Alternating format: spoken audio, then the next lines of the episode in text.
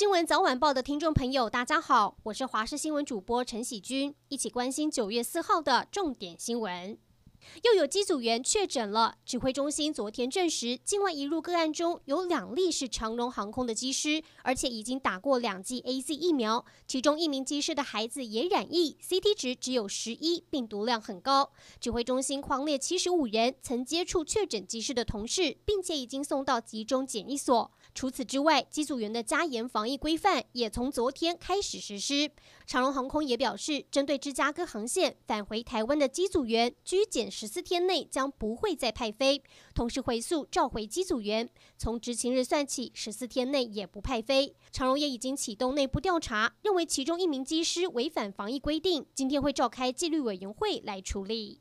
长荣机师爆发突破性感染确诊，其中一名机师就读北科复工的儿子按一六一二二采检阳性，已经框列同班师生及其家人共一百四十二人送集中检疫所隔离。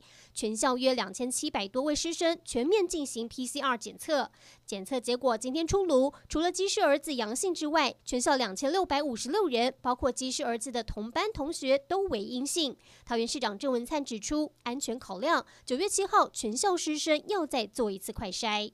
这几天可能大家也在帮忙注意找人，现在人找到了。新北市林口一名阿嬷上个月二十七号留下字条，说要带孙女去嘉义，但因为没带手机，家人根本联络不上他们。虽然阿嬷有用公共电话报平安，但不肯说出带孙女到哪里，只说到阿里山玩，之后就音讯全无。家长非常紧张，经过警方协寻，阿嬷跟孙女终于在昨天晚上被寻获，也让家属松一口气。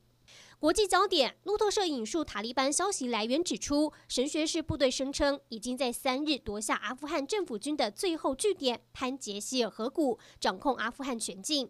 但阿富汗前副总统萨利赫否认此说，宣称他率领的部队仍在反抗神学士。路透社报道指出，阿富汗首都喀布尔处处听见神学士民兵震耳欲聋的庆祝枪声，而脸书等社群媒体也有多人引述提及潘杰希尔沦陷。但路透社暂时无法查核是否属实。最后带您关心天气，迎接周末假期，各地是晴朗炎热的天气。特别提醒，在东部的朋友，气象局发布高温警讯，花莲是橙色灯号，有连续出现三十六度高温的几率。至于台东是黄色灯号，外出记得多补充水分，小心中暑。其他地区气温，北部二十五到三十四度，中部和南部来到三十四至三十三度，东部地区平均温二十五到三十二度，还有外岛是三十六到三十二度。而且中午前后后紫外线指数偏高，一定要做好防晒。还有午后得留意天气变化。今天西半部地区及东半部地区有局部短暂雷阵雨，至于中南部还有其他山区，则是有局部大雨发生的几率。不过到了晚上，降雨会渐渐缓和。